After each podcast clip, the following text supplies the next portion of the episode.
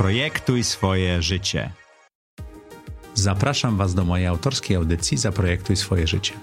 Przedstawiam Wam osoby, które w swoim życiu podjęły nietuzinkowe wyzwania.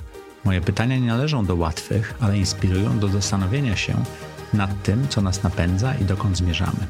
Odpowiedzi moich gości są mądre biznesowo i życiowo. Pomogą Wam zainspirować się do świadomego i odważnego projektowania swojego życia. Cześć! Witajcie jak co czwartek o czwartej w audycji Zaprojektuj swoje życie. Mam nadzieję, że oglądacie nas co tydzień. Jeżeli tak, to na pewno już kliknęliście ten guzik na dole subskrybuj i włączyliście ten dzwoneczek na YouTubie. Jeżeli słuchacie nas na Spotify'u czy iTunes, to obserwujecie. Jeżeli nie, to należy to zrobić dokładnie w tej chwili i dać nam lajka za to wideo, bo dzisiejszym gościem jest Karol Sadaj. Karolu, witamy Cię Cześć. bardzo serdecznie. Sam mówiłeś, że i rapping, i marketing, i biznes, ale Karola myślę, że nie trzeba przedstawiać, jeżeli chodzi o osobę i to, co robi w tej chwili, bo jest szefem Revoluta na Polskę, ale to, co chciałbym od Karola dowiedzieć się więcej, to o tym, jak projektowałeś do tej pory swoje życie. Czy projektowałeś do tej pory swoje życie? To już jest pytanie. To już jest pytanie, już można odpowiadać. Ja ćwiczę boks. Okej, Mike Tyson kiedyś miał takie słynne powiedzenie, że każdy ma plan, dopóki on go pierwszy raz nie uderzy w twarz. tak. To jakby często jest, myślę, definicją takich planów karierowych. Ja bym to bardziej porównał do żeglowania. Okej, żeglujesz też? Zrobiłem patent dość późno i Sternika czy dalej? e, sternika Okej. na Zatoce Gdańskiej i to było duże wyzwanie. Myślałem, że łatwiej się żegluje niż w rzeczywistości to było. Więc zostawmy. Powiedzmy, że mam patent. Dobrze. nie wiem, czy dzisiaj bym był w stanie żeglować. Samodzielnie pewnie nie. No ale tego, co się tam nauczyłem, że tam możesz sobie jakiś określić cel, ale to jak do niego pływasz, to już jest różnie. I te No Nie, kondycje nie, płynie, i nie warunki, płyniesz które linii są... prostej nigdy na morzu. Nie płyniesz nie? linii prostej i nie masz wpływu też na to, w którą stronę będziesz musiał często halsować.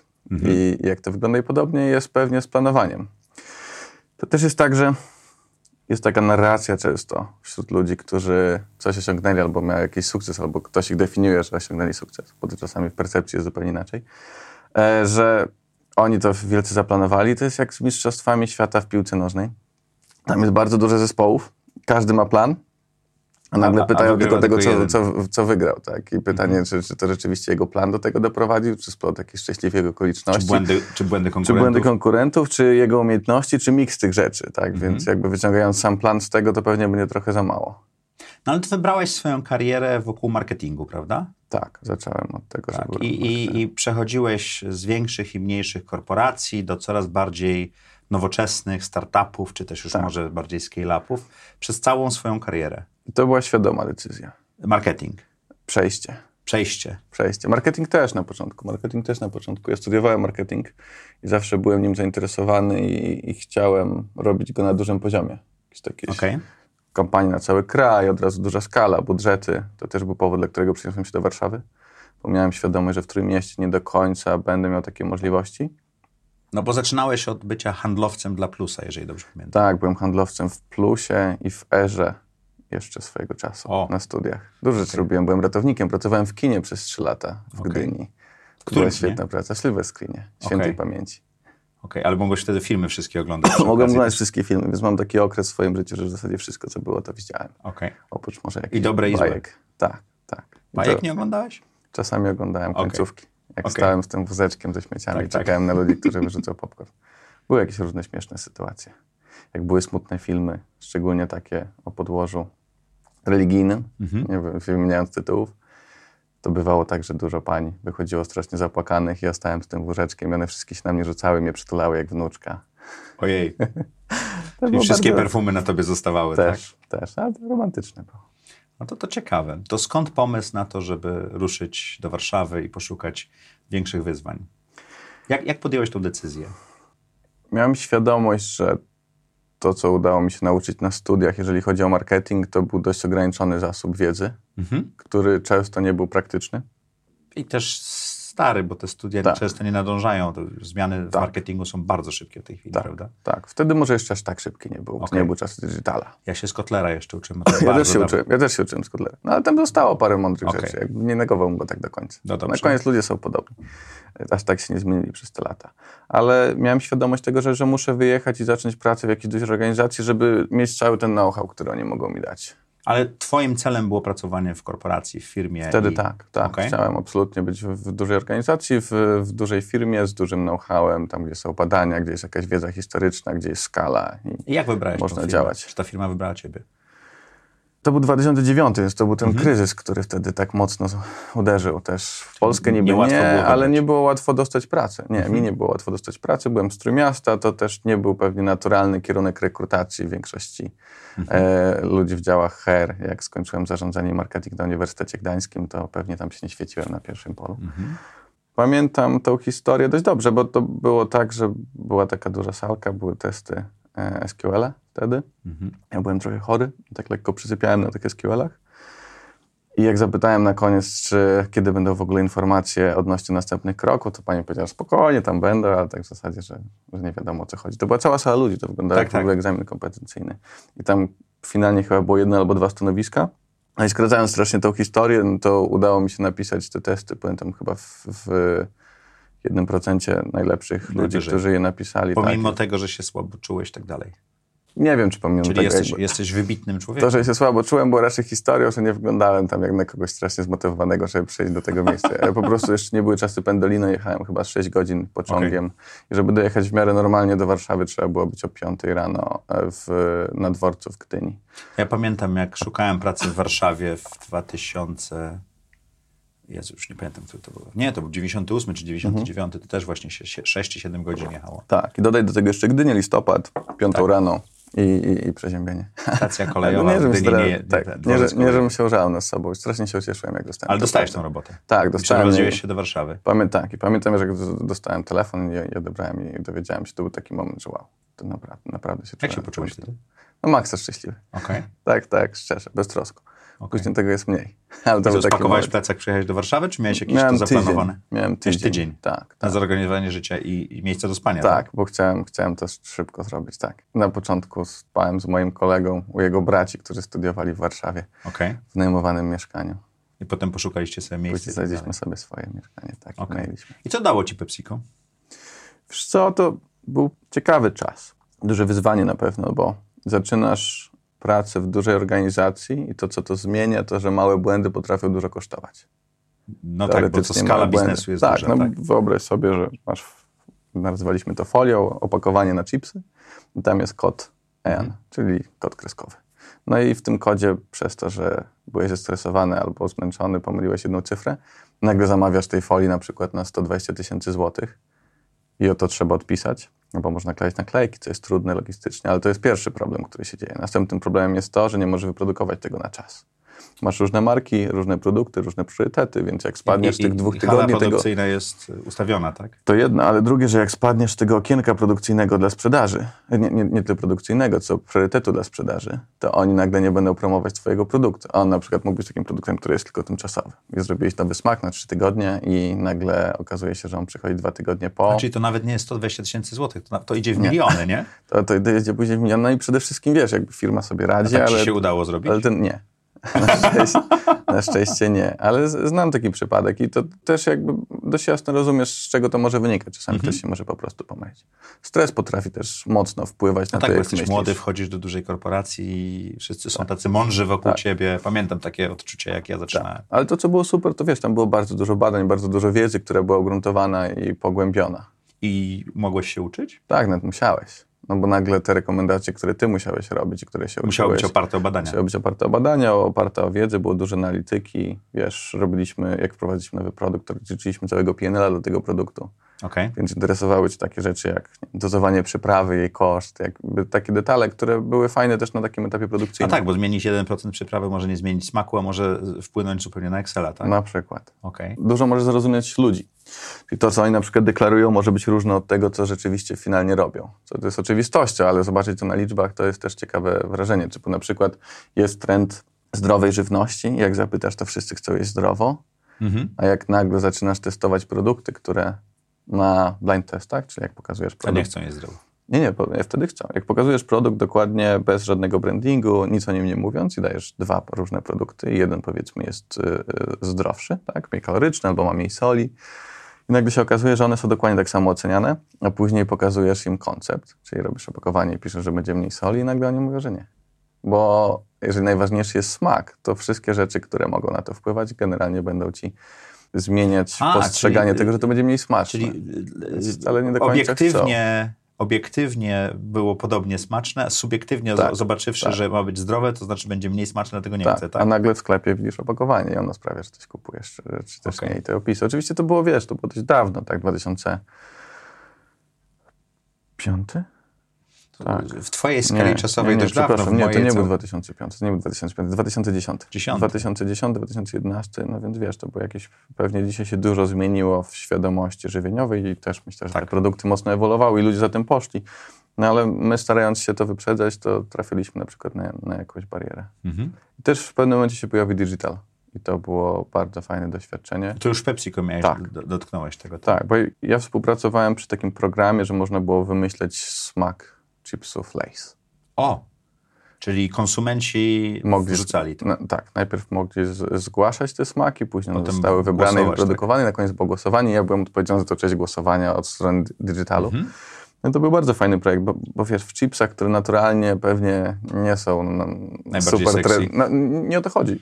Nie są tre- trendujące w wyszukiwarce i to nie jest naturalny content, który szukasz w internecie. Nam A się udawało mieć szło. naprawdę duże wyniki, bo ludzie się zaangażowali bardzo w to, żeby y, najpierw y, zgłosić I to był ten smaki, moment, kiedy odkryłeś, później, że żeby na nie głosować.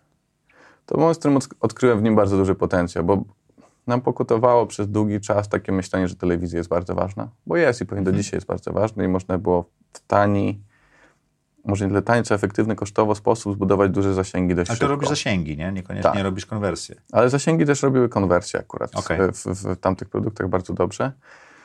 No ale był taki moment, że zaczęliśmy robić digital i do tego oczywiście też była telewizja, ale nagle wychodziłem w Warszawie i potrafiły być wlepki, żeby głosować na dany smak. Wiesz, Aha. jakby jak dochodzisz do takiego etapu, no to wtedy sobie myślisz, wow. I później y, ta kampania była bardzo dużym sukcesem, mieliśmy bardzo duże zasięgi. To jeszcze był czas, gdzie budowaliśmy Facebooka, bo te zasięgi były Wtedy- organiczne wtedy- wtedy i budowanie ilości fanów, tak, i te przyrosty były bardzo duże. Więc wiesz, jakby na wielu etapach to, to widać było, że, że to jest trend, który mocno rośnie. On może urósł wcześniej, ja go jeszcze nie widziałem. Mhm. Ale to był taki moment, w którym miałem, okej, no jakby digital będzie ważny. Ale i- postanowiłeś wyjść z PepsiCo i pójść y, trochę, znaczy z mojej perspektywy, trochę w bok, nie? Tak, Poszedłeś do firmy papierosowej. tak. Skąd Pracowałem taki pomysł? Wiesz co, mnie ciekawiło to wyzwanie, tak naprawdę. Okej. Że nagle masz rynek, który jest tak mocno uregulowany, w którym jest tak mało możliwości komunikacyjnych, Mhm. a z drugiej strony masz tak silne marki, z którymi się ludzie tak utożsamiają. Tak. Gdybyś poszedł na przykład na badania fokusowe, na których są pełnoletni, świadomi palacze, Mhm. to oni, jak zrobisz takie ćwiczenie i prosisz, żeby opisać kogoś, kto konsumuje daną markę, albo pali dane papierosy, To mają tak? przypisane... Zazwyczaj e, myślę, że są dwie kategorie, w których to bardzo dobrze wychodzi. To są samochody i właśnie papierosy. Jakby to, co palisz, cię kompletnie definiuje w oczach ludzi. I to, czym jeździsz też. Też poniekąd. Szczególnie myślę w, w, w, wszędzie. No nie, nawet to nie jest tak, że w Polsce. Wszędzie ci Nie, definiuje. tylko Polska przede wszystkim. Nie, za granicą też cię Też? definiuje. Jakby wszędzie luksusowe samochody są, jak pojedziesz sobie do Londynu i zobaczysz, ile osób tam jeździ jakimiś Okej. super samochodami, to to jest. Możemy o tym dyskutować. Ja nie mam samochodu, to nie jest jakaś moja pasja. Nie, nie, ja, ja wiesz, ja, ja już jestem po 50, zacząłem się zastanawiać, czy Bentleya sobie nie kupić, ale O, wczoraj, widzisz. wczoraj idę ulicą i przejeżdża taki znany bardzo e, osobistość Bentleyem. Powiedziałem, już sobie nie kupię. No ale widzisz, no to, to pokazuje, jak silnie emocjonalny jest twój stosunek do tego samochodu. Tak, tak, bo absolutnie ani na- nawet nie, nie znam punktu cenowego i, i nie wiem, czym pasował do mojego miejsca parkingowego, ale wiesz, Tak, Dokładnie. nie, nie myślisz sobie o tym, Czyli czy jest funkcjonalny, papierosami. wygodny. No, one pewnie są dość podobne na poziomie produktu, tak? Ale na poziomie brandu to jakby to, co kreują, jest ważne. To, co na przykład palisz w znakomity sposób, definiuje ciebie w twoim środowisku. Okej. Co jest, jakbyś na przykład pracował... Bo, bo mają różne punkty cenowe i różną Tak, percepcję tak, ciebie, tak? Tak. I to, co było wtedy, pamiętam z tych badań, często nam wychodziło, że bardzo ważne jest, żeby palić to, co reszta. Aha. Bo nie chcesz być ani lepszy, ani gorszy. Chcesz Żeby być tacy jak pasować. inni. Tak, no bo wyobraź sobie sytuację, że jesteś gdzieś i ludzie palą jakąś markę ze średniej półki, a ty nagle wyciągasz tą najdroższą. Czyli jak zmieniasz środowisko, czyli przejdziesz, nie wiem, z pełnoletniej osoby, oczywiście Mhm. z ogólniaka na studia, to być może zmienisz markę papierosów również, tak? Takich badań nie mieliśmy. Akurat w Okej. kontekście właśnie papierosów i całej tej branży, to ona była też bardzo mocno prawnie regulowana, więc wszystkie rzeczy, które mogłyby jakkolwiek dotykać ludzi, którzy nie palą, albo są niepełnoletni, w ogóle były u nas odcinane. Tego nie widzieliśmy nawet na badaniach. Czyli jak, nawet jak badanie ja bym- miało taki wynik, to wyście tego wyniku Nie, nie, nie. dostawali. Czasami ktoś coś powie niezależnie od pytań, tak? Ja, Jakby- ale to zostało odcięte. Tak, zawsze było odcinane, więc zostawiłbym ogólniak i, i studentów, to w ogóle nie była nasza praca. Z, z, wróciłbym do, do świadomych, pełnoletnich palaczy i naszym celem była konwersja. Okej. Tak? Nie budowaliśmy tej kategorii. Nie było tak, żeby ktokolwiek, kto nie pali albo chce rzucić palenie, Mhm. był, był przez nas nakłaniany do tego, żeby to robić. No i tam też bardzo dużo było ceny w tym wszystkim. Tak. Tak, no bo jednak um, drobne ruchy cenowe potrafiły bardzo, bardzo dużo wysoka. zmieniać. Tak, i to mi się też w tym podobało. Aczkolwiek dość szybko zrozumiałem, że to nie ja będę tą cenę ustalał. A? To było na poziomie zarządu. To były Okej. tak ważne decyzje. No tak, bo to są miliony, czy tam setki milionów e, papierosów, które idą. Tak. Słuchaj, potem poszedłeś do Google'a, co mnie zastanawia, bo Google Nie ma tak... Nie, nie, nie, bo. Google ma policy, że nie zatrudnia ludzi z firm papierosowych. Tak, dziś, dzisiaj, dzisiaj już tego policy nie ma. Z tego, co, co wiem. To się, to się zmieniło, jakoś ewoluowało w czasie. Bo był taki moment, że oni mieli pewne takie etyczne bariery, że, że tego Tak. nie robili. Jak Tak. zobaczyłem e, twój profil, to tak mówię, to jest pytanie, które na pewno muszę zadać. Jakim cudem to zrobiłeś, tak? Udało mi się. Okej. Ja byłem tam też kontraktorem. Czyli e, poszedłeś Tak. tam, e, rozumiem, zapełnić jakieś stanowisko, Bo to jest tak? właśnie w kontekście jakby szans, które ci się pojawiają. E, jakby jedna dziewczyna tam zaszła w ciążę Mhm. nagle była opcja, żeby przyjść A ktoś do i, ciebie zapukał? i, i ją zastąpić. Tak, no znałem tam osoby Okej. w Google i dostałem, wiesz, wiedzia, wiedziałem, że jest taka opcja. No i, i zaczynasz sobie zadawać pytanie, jakby czy rzucić to wszystko i pójść na kontrakt, który jest roczny, nie wiadomo, co się z nim później stanie, pójść do w sumie innej branży, bo byłem marketerem, a tam byłem w dziale sprzedaży.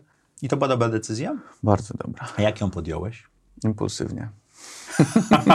czy nie było to jakiegoś Nie. Excela, czy tam długich przemyśleń, tylko... Nie, nie, nie. Doszedłem do wniosku, że, śmierci. tak, że mam taką szansę, mam też możliwość ryzykowania. Bo to jest ważne. z uwagi na sytuację osobistą, wiek i tak dalej, tak? Tak, tak. Mog, Okej. mog, mogłem podjąć to ryzyko w takim sensie, gdyby one w ogóle nie wyszło. To też nie było coś takiego, że wiesz, no bo łatwo się często ocenia. Który to był rok? Ja nie pamiętam lat tak dobrze. 2014, To już też, 15? też ekonomia była trochę lepsza, tak, nie? Tak, Okej. tak. No ale to też wiesz, no jak masz, rozmawialiśmy o dzieciach i rodzinie Mhm. wcześniej. I Masz- hipotece i tak, dalej. Masz Tak? dziecko w, w drodze i kredyt na głowie, to, to, to, to może taka bardzo stabilna, dobrze płatna praca w dużej organizacji, nie, nie żeby w Google było inaczej, tak, ale ten kontrakt dużo zmieniał, jest czymś, czego nie chcesz opuścić. Nie? Mhm. No ja miałem ten luz, że mogłem to zrobić, wtedy i zrobiłem. Ale to bardzo, podoba mi się, że powiedziałeś, że to było impulsywne, że po prostu bardzo fajnie. I co cię Google nauczył? Bo to poszedłeś z marketingu do sprzedaży, Tak, tak, tak. do bardzo fajnego, start, już nie startupu, bo to Nie, wielka nie korporacja, która ma tam dwadzieścia kilka lat, nie? Tak. Wracając do uczelni i marketingu, to jeszcze jak marketingu możesz się nauczyć, bo ludzie się aż tak nie zmieniają i powiedzmy Kotter, gdybyśmy go dzisiaj otworzyli w tym edycji, które Mhm. pewnie my się uczyliśmy, to jest dużo aktualnych rzeczy cały czas. Na przykład produkt, jego dystrybucja na poziomie sklepu i półki pewnie Tak. się tak strasznie nie zmieniła w ostatnich czasach. To digital strasznie szybko idzie do przodu. I nie ma opcji, żeby się go nauczyć gdzieś na jakichś uczelniach. No są Nie, kierunki no, albo, albo, albo to robisz i, Tak. i uczysz się, albo odpadasz. więc nagle jesteś przez rok w środku. Okej. jakby jesteś na bieżąco z tą zmianą. I to jeszcze w firmie, która tworzy te zmiany, tak? Tak, tak. I stawia mocno na edukację i zaczynasz rozumieć o wiele bardziej ten rynek, zaczynasz rozumieć cały ekosystem, czyli tego, że masz z jednej strony klienta, masz e, takie firmy jak Google, które sprzedają gdzieś powierzchnię reklamową e, u siebie i masz też domy mediowe, które jeszcze są tam w tym trójkącie i, i wiesz, to, to, to jest ciekawa praca na poziomie wielozależności, które to tworzy. Czasami sprzeczne, czasami spójne i to czas gdzieś tam nawiruje. Okej. I też fajna była I praca... musisz w- też rozumieć te zależności, żeby klientowi pomóc, Tak. jak ma e, najlepiej wydać swój budżet. Tak, fajna była też praca w, w, samej sprzedaży, bo ja wcześniej sprzedawałem. Sprzedawałeś w e, telekomach. Generalnie zawsze coś sprzedawałem, powiem ci szczerze. Jakby handlowałem Okej. tym, pamiętam w podstawówce udało mi się znaleźć sposób na to, żeby na długiej przerwie wychodzić ze szkoły, Mhm. bo to nie było wtedy jakby dopuszczone. Mi się to Nie udało. wolno było wychodzić ze szkoły? Ze szkoły, nie, nie, nie. Żartujesz. Nie, nie można, bo chyba, że skończyłeś lekcję. Ale Okej. w trakcie lekcji nie mogłeś wychodzić ze szkoły w podstawce. Powiem dla bezpieczeństwa. Znalazłeś sposób. Ja znalazłem sposób, żeby z tej szkoły I co, wychodzić. kupować bułki sprzedawałeś? Dokładnie, tak, bo nie było sklepiku u nas w szkole, a, ja, a był obok taki sklepik spożywczy, więc zawsze miałem plecak drożdżówek i sprzedawałem drożdżówki. O, to jest ciekawa historia. Czyli byłeś e, tanio kupić, drogo sprzedać Ja e, w wieku kilkunastu lat w Ogólniaku, tak? Tak, i to mi później zostało. Później dużo handlowałem telefonami. w liceum. Okej. I to I stąd się wzięło potem być może zamiłowanie, tak? A na Tak. tych drożdżówkach, przepraszam, bo mnie to, ja też byłem taki przedsiębiorczy, to ile ci się udawało zarobić? to było nastawione na to, że ja mógł jedną drożdżówkę zjeść sam dziennie. Za te pieniądze, które... Tak, za tak. darmo. Tak, ja zawsze lubiłem słodycze. A, czyli kupowałeś tam, nie wiem, 6-8 drożdżówek Tak. i No ten. wiesz, no, sprzedawałem to znajomym z klasy, no to, być agresywnym kapitalistą w takich relacjach jest ciężko. Nie wiem, to wiesz, chciałem zobaczyć, jak- jakie masz podejście do tego. A Nie, nie, nie. telefonami handlowałeś używanymi, czy nowymi, czy jak? I takimi, i takimi. To Skąd je były, brałeś? właśnie to były złote czasy, że ja kupowałem je w anonsach i sprzedawałem je w anonsach. Tylko tymi, od których kupowałem, byli ci, którzy chcieli szybko sprzedać, A ty miałeś czas, żeby sprzedać, tak? a ja miałem czas, żeby sprzedać i ja sprzedawałem drogo i pewnie. Y, Na czym polegała pewność? Na percepcji tego, że jeżeli masz anonsę i ktoś wystawia jakiś telefon Mhm. i on jest tani albo średnio tani, to dużo osób sobie wtedy może pomyśleć, że coś z nim jest nie tak. Okej. Moim nic nie było nie tak, one najczęściej były nowe, ale też były w dobrych cenach, więc zgłaszali się do mnie ludzie, którzy chcieli kupić właśnie drogo, ale pewnie. Okej. I były czasy jeszcze, wiesz, nie było Nie było Google'a, nie łatwo było Ceneo. porównywać cen. Tak, Tak. tak, więc te oferty były, były dość jednostkowe i to dobrze działo. Ja też bardzo lubiłem telefon, więc dla Okej. mnie to była przyjemność rozumiałeś, co kupujesz i sprzedajesz i tak dalej. Był taki moment, jak zacząłem pracować w plusie, że tak myślę, że znałem z 80% specyfikacji 80% telefonów na rynku. Oferty. Wow. Wszystkie je znałem. Bo ja po prostu tym żyłem. Naprawdę. Wow. Telefonem jest strasznie No, komórki pasjonował. to fajna rzecz. Teraz już się tak ujednoliciły. Tak? Skończyłaś te zabawy, jakby, no wiesz, Tak, jakby tak. ciężko jakoś super innować. Ale miałem w życiu ze 150 telefonów, Ale y, który używałeś, czy który Tak. handlowałeś? które używałem. Wiesz, ja pracowałem w Samsungu i pracowałem w Delu, miałem dostęp, ale chyba tylu nie używałem. Miałem taki okres, że bardzo... Mój pierwszy telefon to był tam 92, 93 rok, ale nie wiem, czy doszedłem do 150. Tutaj mnie zaskoczyłeś. Do mocno. dzisiaj często Twój zmieniam. ulubiony telefon komórkowy to? Nie mam takiego.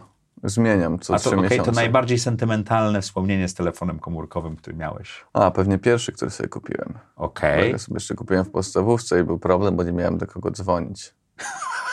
To pamiętam, że przez długi czas na niego oszczędzałem. Bardzo długo na niego oszczędzałem. Czyli samo posiadanie pieniądze- telefonu było nobilitujące. Miałem dwóch znajomych i mogłem dzwonić. Utylitarność mogłem, tak. mogłem też dzwonić do rodziców. To co jakby wiesz, jest fajne, ale ma jakąś A ograniczoną. jaki to był telefon? spektrum. To był Sony, e, to był Ericsson 1018A. A, pamiętam ten telefon. Pamiętasz, on jeszcze miał taką e, przystawkę wibracyjną, na którą tak. też oszczędziłem i sobie później Tak, tak, kupiłem. trzeba było do, akcesoria Tak, trzeba było miałeś tej, dokupić. tej wielkości na dole przystawkę, która wibrowała. Moim pierwszym telefonem była Nokia 8800. Nie pamiętasz? Taka To był cegła. banan? Nie. Nie, pamiętam nie, ją, nie, pamiętam ją. nie. To Taka była taka z cegła. takim dwuliniowym wyświetlaczem, która miała taki pasek góra-dół po prawej stronie? Tak. Pamiętam. I, I dokupiłem do niej baterię dwa razy grubszą, więc ona Mhm. już nie była taka równa, tylko takie coś nie wystawało, antenka. Ja w Stanach to kupowałem, bo ja w Stanach Mój tata miał Centertela kiedyś takiego stacjonarnego, którego wyciągał z takie Poloneza. 13, tak. tak, i, i czasami No, byliśmy, ale ja, pamiętam, wiesz, pamięt, do, do, dobrze powiedziałeś, sentymentalnie. Dobra, przepraszam, zeszliśmy na Tak. telefony, ale to Tak. było ciekawe.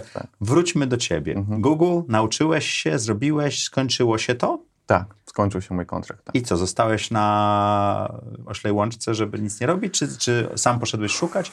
Bo twój następny krok był bardzo ciekawy, ale interesuje mnie, jak przebiegł wybór. I... Tak. To był ciekawy moment, bo ja sobie postanowiłem, że nie mogę tego teraz rozmienić i nie chcę wracać do bycia marketerem w korporacji. Tego, tej Takim, digitalowości jak i tego, co się nauczyłeś, tak? Tak, tak. Nie- To, to już była świadoma decyzja. Tak, to była świadoma decyzja. Do, do pewnego momentu myślałem, że chciałbym być jakimś digital managerem w korporacjach, ale widziałem, że te stanowiska tam były nisko wyceniane i one W sensie zarobków. nawet pozycji bardziej. Nie, nie, Bo korporacje jeszcze nie rozumiały. Tak, nie pozycji ego, tylko pozycji tego, że, że, że to była funkcja często doradcza do e, brand managerów. Tak. A, czyli nawet nie do CMO, tylko do Nie, brand do managera. brand managerów często i miałeś, wiesz, dużo brand managerów, każdy coś od ciebie chciał, gdzieś tam lawirowałeś, nie miałeś swojego budżetu przede wszystkim, bo to oni ci dawali zazwyczaj pieniądze ze Okej. swoich. No to, znając realia korporacyjne, sprawia, że to praca jest wyzwaniem. A to, to, czyli to twoje doświadczenie e, w poprzednich dwóch korporacjach dało ci do taki Ja to też sposób widziałem, myślenia, nie? widziałem też rozmawiając z nimi w Google. No bo na czym moja praca polegała A, w Google? Często na spotkaniami Z właśnie. digital managerami. I, I w ogóle z całym działem marketingu i, Okej. i, i dyskutowaniem z, z nimi, jak powinna wyglądać ich strategia w digitalu i jak mogliby by być tam w lepszy sposób, Czyli bardziej w pewnym efektywny. sensie pójście do dostawcy daje ci bardzo dobry o, obraz rynku i Tak. warto zaryzykować, nawet jeżeli to jest krótkoterminowy kontrakt, bo możesz sobie wybrać, gdzie pójdziesz dalej, prawda? W pewnym sensie. W moim przypadku było warto. Jakby nie, Tak, nie tak, generalizowałbym. W moim przypadku było bardzo warto, ale właśnie, bo co się wydarzyło później? Ja później przez pół roku szukałem pracy i przez tak naprawdę pięć miesięcy nie miałem żadnej oferty, która Okej. by mnie interesowała. Odrzucałem wszystkie te właśnie Ale to takiego tyle standardowego. Ale ich nie było też dużo. Nie, nie, nie. Okej. Bo tak wiesz, nagle, nagle nie do Jak końca sobie pasuje. poradziłeś finansowo z tym? Ja miałem świadomość, że mi się skończy kontrakt. Więc oszczędzałeś. Więc odkładałem pieniądze, żeby móc właśnie te pół roku spędzić na tym samym poziomie życia. Jakby świadomie... A, przepraszam, to ty bardzo mocno zaplanowałeś to, jak będziesz szukał roboty. Tak, tak. Wow. Zaplanowałem to. Zaplanowałem to, że będę przez pół roku. Dałem sobie czas, pół roku na to, że szukam pracy w digitalu, jakiejś najlepiej właśnie w startupie A co ciekawej. by się stało, gdybyś jej nie znalazł? To bym poszedł z powrotem do drogi brand managera w korporacji. To, bo to Relatywnie łatwo byś dostał tą Tak. robotę, tak? Łatwiej. Relatywnie łatwiej, tak. Tak, tak, tak, łatwiej. I wiesz, pięć miesięcy nie było żadnych ofert. Chodziłem na jakieś rozmowy, w które się, się kończyły zazwyczaj y, niczym. Mhm. No i to jest taki moment dość mocnej frustracji. Nawet nie frustracji. niepewności też, nie? niepewności bardzo dużej, bo nagle ci wszyscy znajomi ci ciągle o to pytają, ciężko im ciągle odpowiadać o tym. A jak sobie z Więc tym radzisz? Bo to dużo emocji jest, nie? wiesz co, dużo moja narzeczona pomagała wtedy, bo zawsze Okej. we mnie wierząc, mówiąc, Czyli druga że, połowa jest że, że będzie dobrze, tak, tak, że, że, że, że, czekamy i, i, i będzie okej. Plus ja miałem też jasno wyznaczony moment, bo powiedziałem sobie, że okej, jeżeli do stycznia to się nie uda, To od stycznia tak. zmieniasz bieg. Więc, więc miałem plan i określenie takich norm czasowych tego też to pozwala lepiej określić. Okej. Okej, po, pół roku pozwalam sobie na to, że, że w ten sposób szukam pracy. Jeżeli to się nie uda, to akceptuję to i idę w innym kierunku. To pozwól, że podsumuję, co zrozumiałem. Czyli stworzyłeś sobie proces, oszczędziłeś pieniądze, miałeś wsparcie w, w związku i mogłeś w pewnym sensie zaryzykować, po pewnej ryzykownej decyzji pójścia do Tak. Google'a, mogłeś zaryzykować, że spróbujesz zrobić. No i udało ci się wylądować w Uberze. Tak, udało mi się. Jak? Też była w sumie ciekawa historia, bo byłem bardzo blisko do tego, żeby dostać pracę znowu w sprzedaży w jednej z firm, która sprzedaje rozwiązania programatyczne. Mhm. To mi się bardzo podobało, szczerze mówiąc. Ale nie udało mi się do końca ustalić, czy oni mnie przyjmują, czy nie. Poszedłem tam bardzo wysoko i musiałem wyjechać na... Co czy musiałem? Chciałem wyjechać na wakacje. Właśnie było tak, że był grudzień i, i, i lubię latać do Azji w grudniu, bo żeby mieć chwilę słońca. I wlatywałem na te wakacje i dosłownie trzy dni przed e, wylotem dostałem informację, bo wysłałem CV do Ubera po prostu normalnie, aplikowałem na stanowisko, wysłałem informację, że chcieliby mnie w procesie i powiedziałem, że okej, ale to w sumie może być ciężkie, bo ja za trzy dni wylatuję. I oni ustawili mi w te trzy dni wszystkie spotkania, tak naprawdę. Uber na Zoomie robi rozmowę, Tak, tak? tak, Najpierw był jakiś home task, który szybko zrobiłem, później były szybkie spo, wszystkie spotkania. I też te spotkania były w sobotę od 14 do 18, co mnie trochę nobilitowało, bo jakbyś sobie miał w prime time z tygodnia wyrzucić, to pewnie sobota od 14 do 18 to jest ten moment? Tak. w którym nie masz może ochoty rekrutować. No i, i chyba dobrze mi poszło na tych po prostu rozmowach, bo poleciałem do Singapuru Okej. wtedy akurat, bo pamiętam taki moment, że siedziałem, patrzyłem sobie tam i wtedy robiłem słota. Nagle zadzwonił do mnie rekruter z Ubera, że mam tę ofertę i że chcą mnie przyjąć.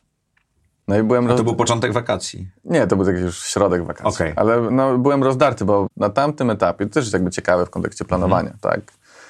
Uber miał jakieś kontrowersje, które pewnie do dzisiaj zostały i, i nie był jeden do jednego na tamtym etapie moim takim idealnym wyborem.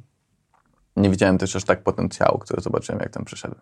To też jakby tak w kontekście właśnie wielkich planów i opowiadania, jak to planowałem, wtedy tego aż tak nie Ale to widziałem. bardzo digitalowa firma z drugiej strony. Tak, bardzo digitalowa, ale druga też była bardzo digitalowa. Okej. I tam nie było tej oferty, a dostałem ofertę z Ubera i, i siedziałem i robiłem sobie słota, jakby gdzie pójść i A, czyli I zrobiłeś. gdzie Na papierze lepiej? czy w w kompie? głowie. W głowie. głowie? W głowie sobie zrobiłem. No i, i wyszło mi, że, że biorę Ubera.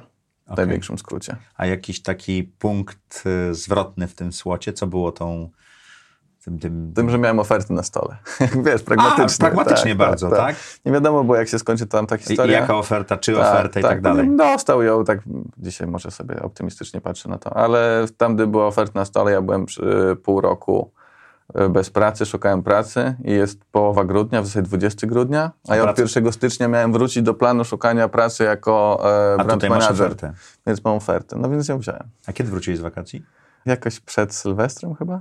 I od razu do roboty? Od razu poszedłem do roboty, nawet nie, wiesz to wróciłem tydzień wcześniej i poszedłem od razu do pracy, bo to był fajny moment, w którym wiedziałem, że będę miał taki luz ludzi tam w pracy i będą mogli mi poświęcić trochę czasu, a ja będę mógł się spokojnie sobie przejść przez wszystkie rzeczy, które oni mają jako wiedzę. Okay. I, I też byłeś naładowany po wakacjach tak, i tak dalej. I, I to będzie taki spokojny moment, w którym ja sobie usiądę i poczytam i jak będę miał pytania, to nie będę nikomu przeszkadzał, bo jest okres międzyświąteczny, to wiadomo, mhm. że wtedy ludzie są gdzieś tam rozluźnieni. Ile osób wtedy w Uberze w Polsce pracowało?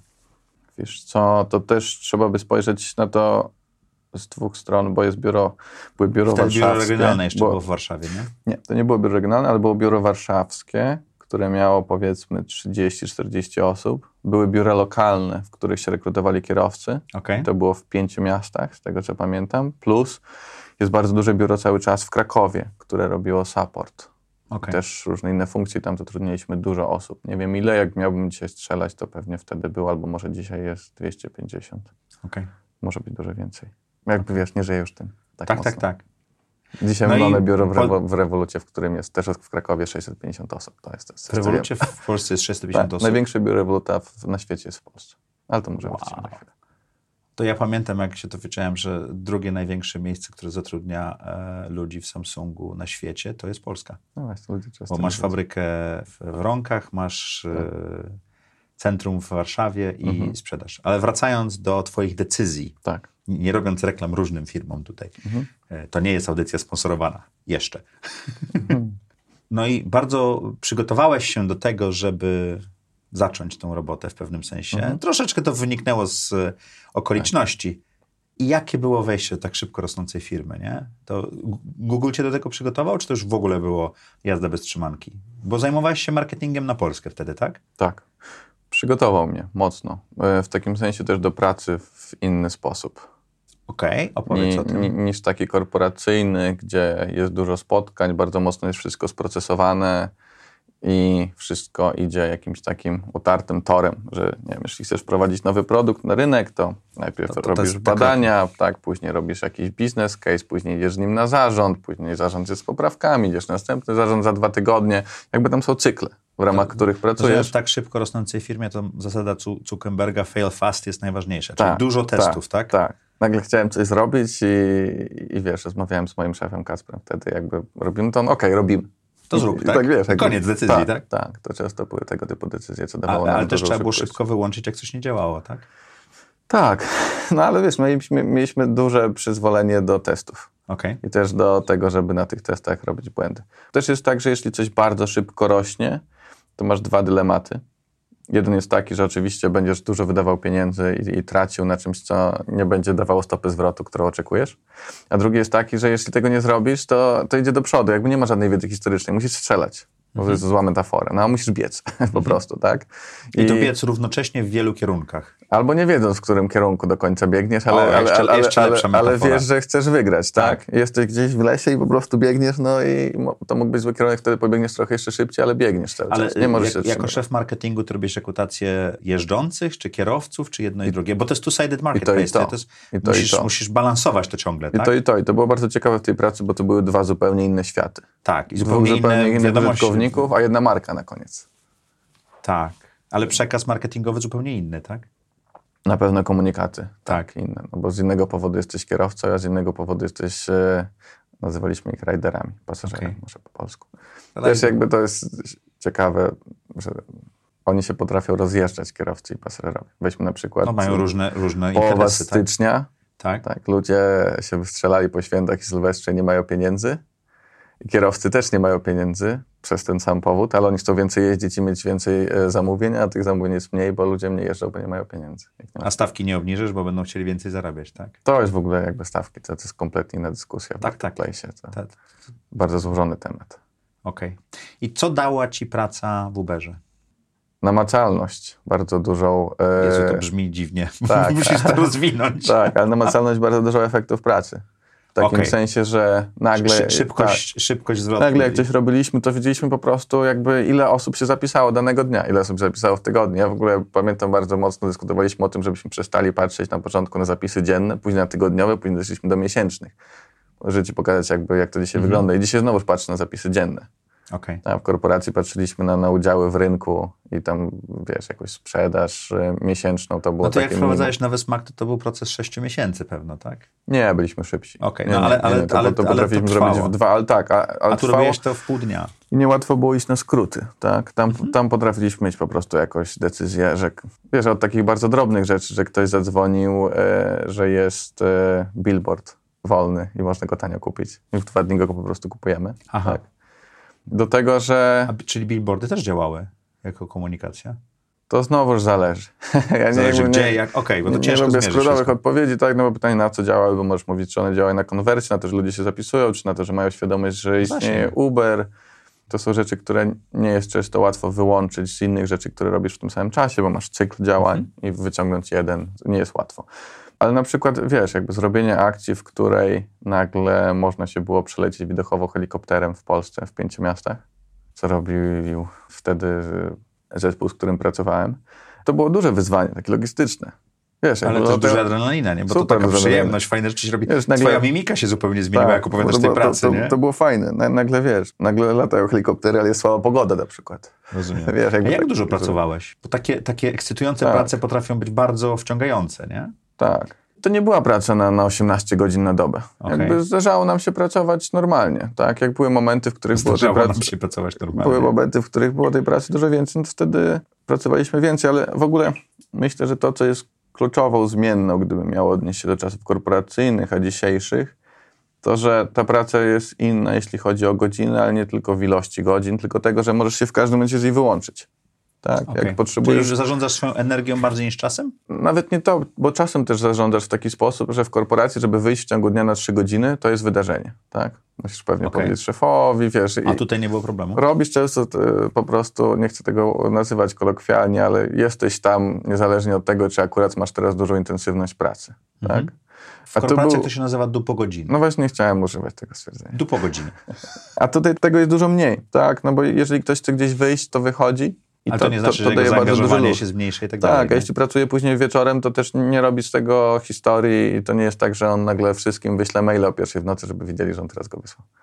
Masz kawał Tak. roboty do zrobienia i ją robisz, tak? A dzisiaj moja praca, to wiesz, ja poniekąd cały czas jestem w pracy, no bo cały czas się coś może wydarzyć, mamy mały zespół, jak byłem Mhm. na początku sam, no to byłem po prostu cały czas w niej, więc ja się z niej wyłączałem bardziej. No właśnie, czyli fajne wyzwanie, szybkość. Tak. Google cię przygotował. Mhm. Czemu zmieniać? I to Bo- niecałe dwa lata. Tak. Znowuż nie z mojej decyzji do końca. Okej. Był taki moment, że było kilka różnych czynników, które może pominimy, na ten, na, na, żeby nie wchodzić tak detalicznie w tę rozmowę, ale które sprawiły, że regionalne biuro na, Przeniosło się na na Ukrainę. CI, tak, powstało w Kijowie. Tak.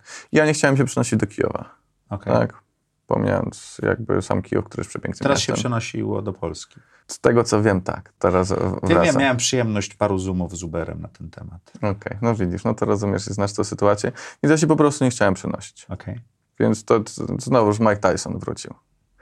Bo wyniki biznesowe Okej. mieliśmy świetne. Jakby, Czyli ten twój boks y, wrócił, że... że, że jakby ta metafora, Tak. metafora, że powiedz komuś o swoim planie, bo wyniki biznesowe mieliśmy świetne, bardzo dobrze nam szło, czuliśmy się naprawdę dobrze, jako jeden z lepszych zespołów. Po Robiliśmy, prostu zgrany zespół działający. Tak. Był taki moment, że doszliśmy też do tego, że zaczęliśmy robić badania lokalnie, wiesz, ten to też marketing się budował. korporacji, że w pewnym momencie ktoś podejmuje decyzję, która jest być może globalnie dobra, ale lokalnie niekoniecznie, tak? Tak. No, To biuro się efektywnie rozpadło, bo ludzie się rozeszli z tego Rozeszli zespołu, się. tak? Po Tak, rynku. znakomita większość osób odeszła. Część zostało w Uber Eatsie, Mhm. który został na, na tym etapie w Polsce. No ale znowuż, no jakby to, to, to jest biznes, ja, ja, ja nie mam jakiejś Czyli krwi. środowisko ci się zmieniło i stwierdziłeś, że to już nie jest dla ciebie, więc poszukałeś, Tak, czy, czy jak to zadziałało? Dowiedziałem się, że Revolt szuka kogoś w Polsce. Jak się dowiedziałeś? Powiedział mi to mój kolega. jeden. Okej, który znał to. Tak, tak, w, tak. Ale nie byłeś w fintechach, nie? Byłeś... Nie byłem, w ogóle nie byłem finansistą jakby. No właśnie. Ale miałem wcześniej produkt, zacząłem go używać. Więc Czyli używałeś Revoluta, znałeś produkt, Tak, okej. znałem produkt. Znałem produkt, dowiedziałem się, że, że, że jest opcja. No i skontaktowałem się z pięcioma osobami na LinkedInie i powiedziałem, że ja bym... sam za- za- Sam, sam, tak, tak, tak. Że słuchajcie, bym, bym chciał tutaj zostać szefem na Polskę. Okej. To się ładnie nazywa. No, na początku byłem po prostu pierwszym pracownikiem, który Tak, tak, robił to- to- to- jakby to- pełną egzekucję. Jak, wchodzimy w startupy, to tak. Tak. trzeba zdać sobie z tego sprawę. tak. No i to, było bardzo szybkie. Miałem tam w zasadzie dwie rozmowy. Miałem mieć trzecią rozmowę z CEO, ale zostało ona anulowana i myślałem, że to jakiś zły symptom, ale okazało się, że czasu. po prostu mnie od razu przyjęli. Ale to też ciekawe, bo w- na innym etapie była ta organizacja, bo Uber już miał proces, to wszystko przeszło, a tu rozumiem, że zgłosił się człowiek, to go weźmy? Tak, to jeszcze był ten etap. Taki dziewiczy, bym powiedział. Tak.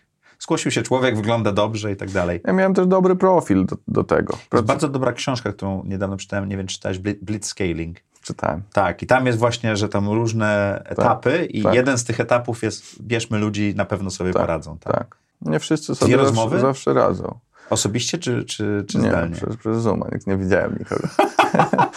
to było ciekawe. Czyli no. nawet nie było spółki w Polsce, tak? Ani nic. Była, była, Była. Ale, ale, ale cały czas mam, ma, mamy spółkę w Polsce, mamy duże biuro w Polsce, o mówiłem. Mamy dzisiaj 650 Wsparcia. osób, tak więc całe wsparcie, ale też inżynierów mamy wielu, Okej. mamy back office, gen, gen, generalnie dużo rzeczy. Ale to nie jest to, czy tym Compliance. się zajmujesz, czy się zajmujesz Nie, ja się zajmuję marketing, znaczy sprzedażą, wzrostami, wzrostami tak, Tak. W, w największym skrócie. growth hackingiem, tak nazwijmy to.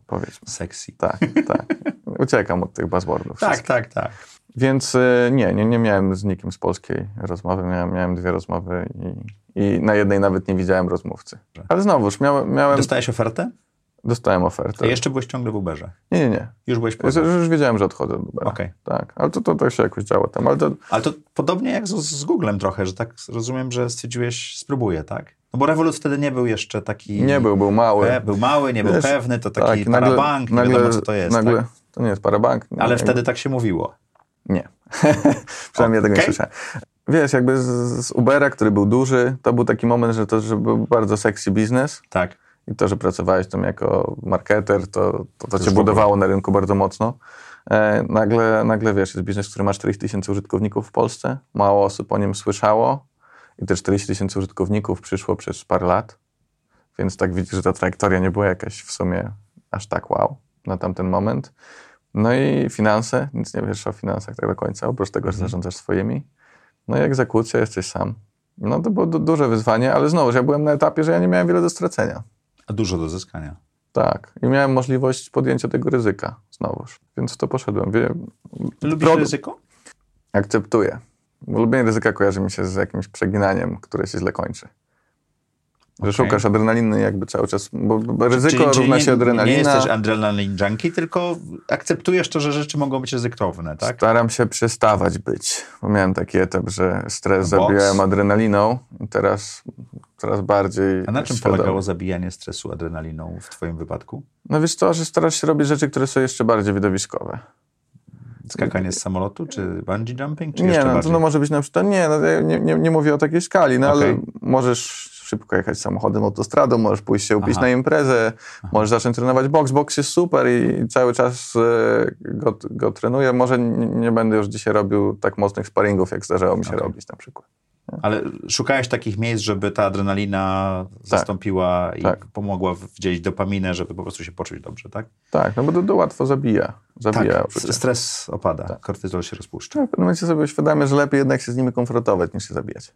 Okej. Ale to mała dygresja w kontekście ryzyka. Więc jakby... Nie, nie, to bardzo dobra dygresja. wiesz, akcep- akceptuję ryzyko i, i tam było duże ryzyko, no bo każda taka zmiana sprawia, że masz taki moment, w którym się może okazać, że to wszystko było nieważne, bo osiągnąłeś jakąś spektakularną porażkę, to może wcale nie byłeś taki wow, bo nigdy do końca nie jesteś jako jednostka. Tak? To musi być splot jakichś okoliczności, które sprawiają, że coś się wydarza. I możesz być w dużej Ale organizacji. ty masz dobry dystans do siebie. Nie, nie pokazuje, przepraszam, tak jak jeśli mogę, Mhm. nie, nie pokazuje, że to, to pasmo sukcesów, Mhm. czy też zmian, które zrobiłeś, wpływają na ciebie aż tak bardziej, że, że czujesz się, że możesz chodzić po wodzie, nie zostawiając kółek, tak? I zapytał moją narzeczoną, to mam takie momenty samozachwytu, ale staram się Ale rozumiem, zostawiać... że ona wtedy ściąga cię na ziemię. Ściąga Tak? mnie na dół, ja też się staram się zostawiać dla siebie.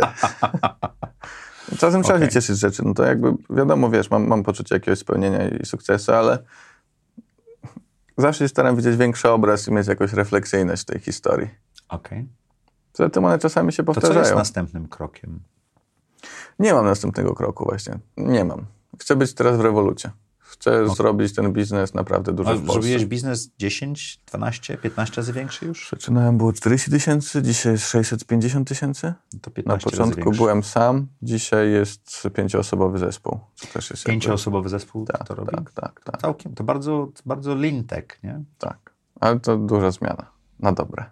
Dla ciebie też. Tak. Mam też, wiesz, bardzo mądrych ludzi, którzy robią rzeczy, które ja robiłem lepiej niż ja robiłem. I to jest chyba... A jakich dobierasz? zmiana. Znowuż, to nie ma reguły. Jednostkowe kompletnie przypadki. Ale szukasz funkcji, czy szukasz osoby? Miałem konkretne otwarte stanowiska i tam jest jedna osoba, z którą zacząłem, Stefan Bogucki, który odpowiada za PR. Ktoś mi go polecił. I to było spotkanie, na którym tak naprawdę ja go namawiałem na samym początku, żeby on przyszedł, jak jeszcze Revolut był mały. On był w agencji PR i spotkałem się z nim. Powiedziałem, słuchaj, zobaczysz, to będzie fajne. Rzuć to, co robisz i przyjdź do mnie i on to zrobił. I Stefan mówi, że miałeś rację wtedy? Myślę, że tak. Jakby go tak. zapytać? Nie, nie lubię odpowiadać za innych. Dobrze. Myślę, że tak, bo jakby z perspektywy PR-owca Revolut jest naprawdę widowiskową historią.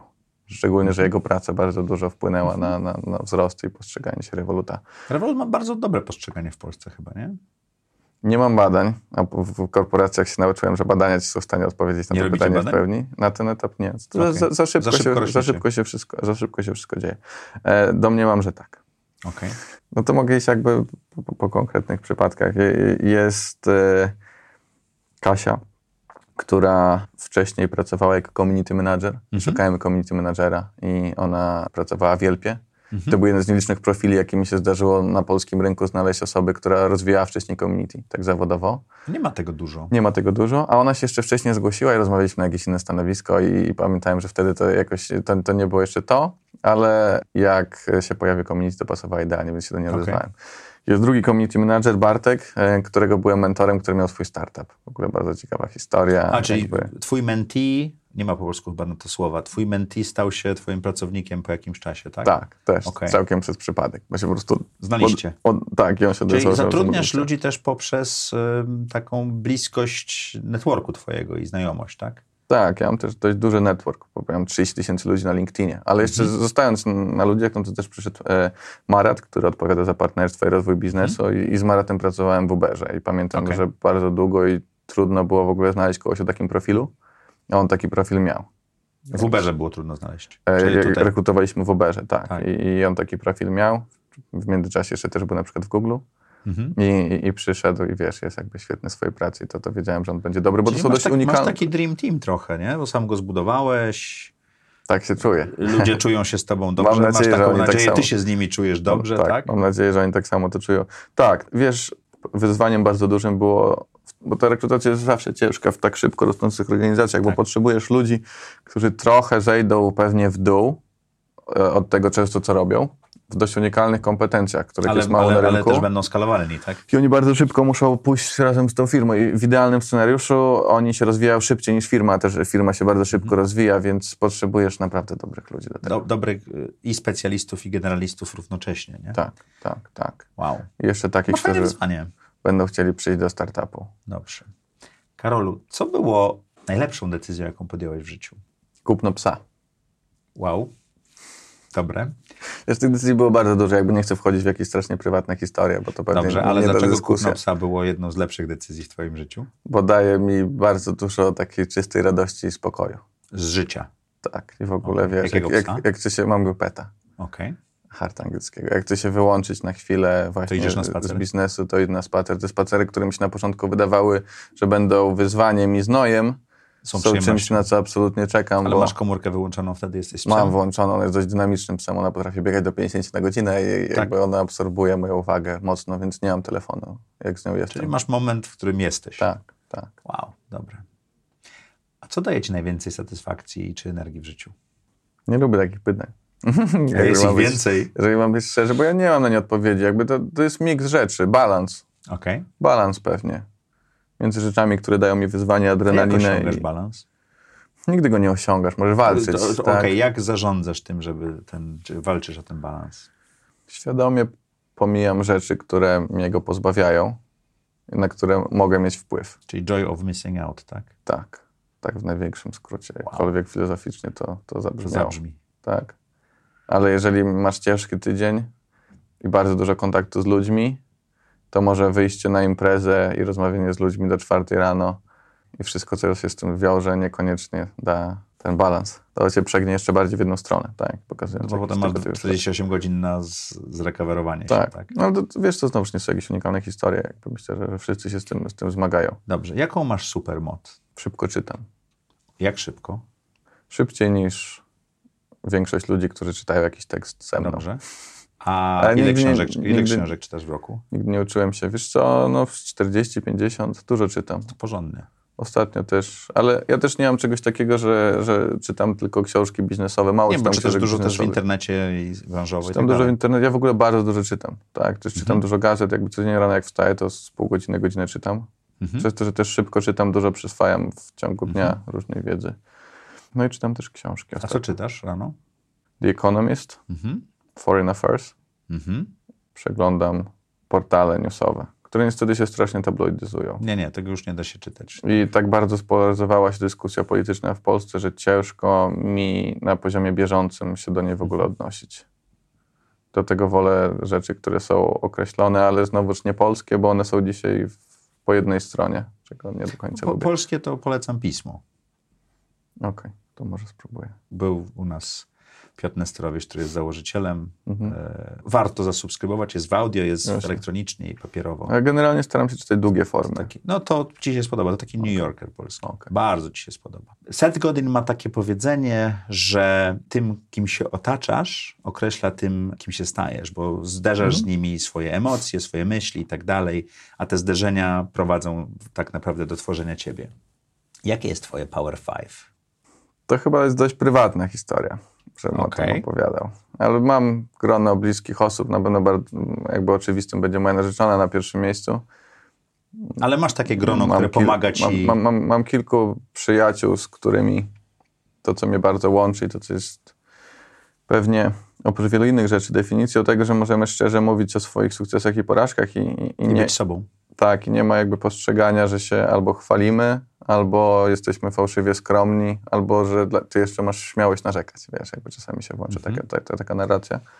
To jest fajne, że te rozmowy są szczere i w sumie nie- musimy się przed sobą A jak to popisywać grono zbudowałeś? przypadkiem. Aha, to się po prostu wydarzyło, tak? Tak, tak, tak. Dobrze. Czego się teraz uczysz? Próbuję się nauczyć SQL-a, Wow. ale, Ale idzie- jako idzie mi user, czy programowania, czy, czy całości? Na takim etapie, żebym był w stanie pisać query, żeby wyciągać Okej. dane z bazy. Czyli samemu napisać kwerendę, żeby Tak, dostać tak, z, tak. zwrot, tak? I bez sukcesów jak na razie. Jestem na etapie, że jakieś małe query jestem w stanie e, e, zmienić. No już brakuje mi na to czasu i aż takiej motywacji. I jest taki moment w organizacji, że musisz to zrobić i on był powiedzmy rok temu. Teraz coraz więcej osób jest, które są analitykami danych i oni zaczynają to robić, więc znowu czuję, że to mnie trochę rozleniwia, Mhm. no ale powinienem do tego wrócić. A do czego dążysz? Do szczęścia. Dobrze. Jak definiujesz swoje szczęście? Myślę, że to znowu wchodzimy w jakieś takie filozoficzne rozważania, w Trochę których, filozoficznie jest w tym kanale. w których czasem się czuję pretensjonalnie, jak wiesz, Coelho. Teraz będę po prostu definiował szczęście. Dla mnie to są takie, jakby ostatnio odkryłem, że najszczęśliwsze momenty to jest, gdy jestem z bliskimi mi osobami i jest spokojna, czysta radość. Okej. Czyli wracamy do tego balansu, że, że Tak. wyżywasz się gdzieś, ale potem masz to miejsce, gdzie możesz po prostu Tak. tą radość Tak. doświadczać, tak? I fajnie mieć pracę, którą się identyfikujesz, która cię cieszy. Ja tak mam. To jest duże szczęście. Ale to znowu jest to narracja, że będziesz miał pracę, którą lubisz, że to nie będziesz pracował jednego dnia. To jest kompletnie nieprawda. To będziesz się po prostu emocjonalnie do niej podchodził i pracował cały czas często. Bardziej w to I ten mózg idzie. pracuje, jak, jak jesteś zaangażowany, to pracuje cały czas, prawda? No, to jest po prostu, Pod prysznicem siedzisz, masz pomysł. to jest twoje przede wszystkim. Tak. Z wszystkimi plusami i minusami. Trzy rzeczy, które chciałbyś robić za trzy lata, to? Chciałem się znowu zajmować jakimś biznesem, który bardzo mocno rośnie. Mam nadzieję, że to będzie dalej rewolut. To masz szansę, że to ciągle będzie to Tak. samo, tak? Tak. Chciałbym dużo nurkować, Okej. bo to na pewno jest rzecz. A gdzie jest twój najbardziej ulubiony spot do nurkowania? Cały czas nie odkryłem tych spotów, które myślę, że są ulubione. Dzisiaj to jest Egipt, tak. Mhm. Bo tam, to jest też w ogóle ciekawa historia, jak mówisz ludziom, że jedziesz na wakacje do Egiptu. Ale jedziesz... Okej, no jedziesz później jak to- dodajesz nurkowanie, to tak, jakby Egipt jest e, jakość tego, jakie tam są nurkowania i, i ich dostępność Mhm. jest bardzo duża, szczególnie porównując z Bałtykiem. No, Okej. A ta tak. trzecia rzecz? Ja wymyślam na bieżąco. Okej. Tak. To też ja nie, nie A mam to tak patrząc na twoją karierę, to też tak widać, że to przygotowany takie... jakby list na bieżąco i chciałbym za trzy lata być dalej sprawny fizycznie i uprawiać dużo sportu. Wow, to jeszcze masz kupę czasu. Spokojnie, nie martwiłbym się. Książka, która? Daje dużo refleksji na temat przyszłości, to dyplomacja Kissingera polecam wszystkim. Wow, czytałem. Dużo Zrobiłeś, zrobiłeś na mnie w tej chwili takie wielkie Tak, wrażenie. Wow. Fajna, fajna książka, można powiedzieć, Tak. każdy się cieszy. Tak. Okładka ładna. Ale ja się, Ale nie, no, ja się, ja się bardzo interesuję geopolityką w ogóle. Jak- Jeżeli mam jakieś prywatne pasje, to to jest dość duża i, i ta książka. Oczywiście znowuż największym wyzwaniem zainteresowania geopolityką jest stronniczość narracji. Oczywiście. To jest jedna z nich, więc nie, nie płynąłbym 100% e, tym, co jest tam napisane, ale jest to naprawdę bardzo ciekawe spojrzenie, szczególnie na Europę na przełomie wieków. Karolu, co chciałbyś, żeby słuchacze i widzowie audycji Zaprojektuj swoje życie zapamiętali z tej rozmowy? Nie wszystko da się zaplanować. Bardzo Ci dziękuję. Ja jestem niesamowicie ucieszony, że udało nam się Cię zaprosić. Mi też jest bardzo miło, że przyszedłem. Bardzo dziękuję. Słuchajcie, jak co czwartek o czwartej zapraszamy. Ta rozmowa dla mnie wywarła olbrzymie wrażenie. Mam nadzieję, że na Was też i dotrwaliście do tego miejsca. Jeżeli tak, to na pewno musicie dać nam lajka i napisać jakiś bardzo fajny ko- komentarz. Dziękuję Wam ślicznie i do zobaczenia w przyszły czwartek o czwartej.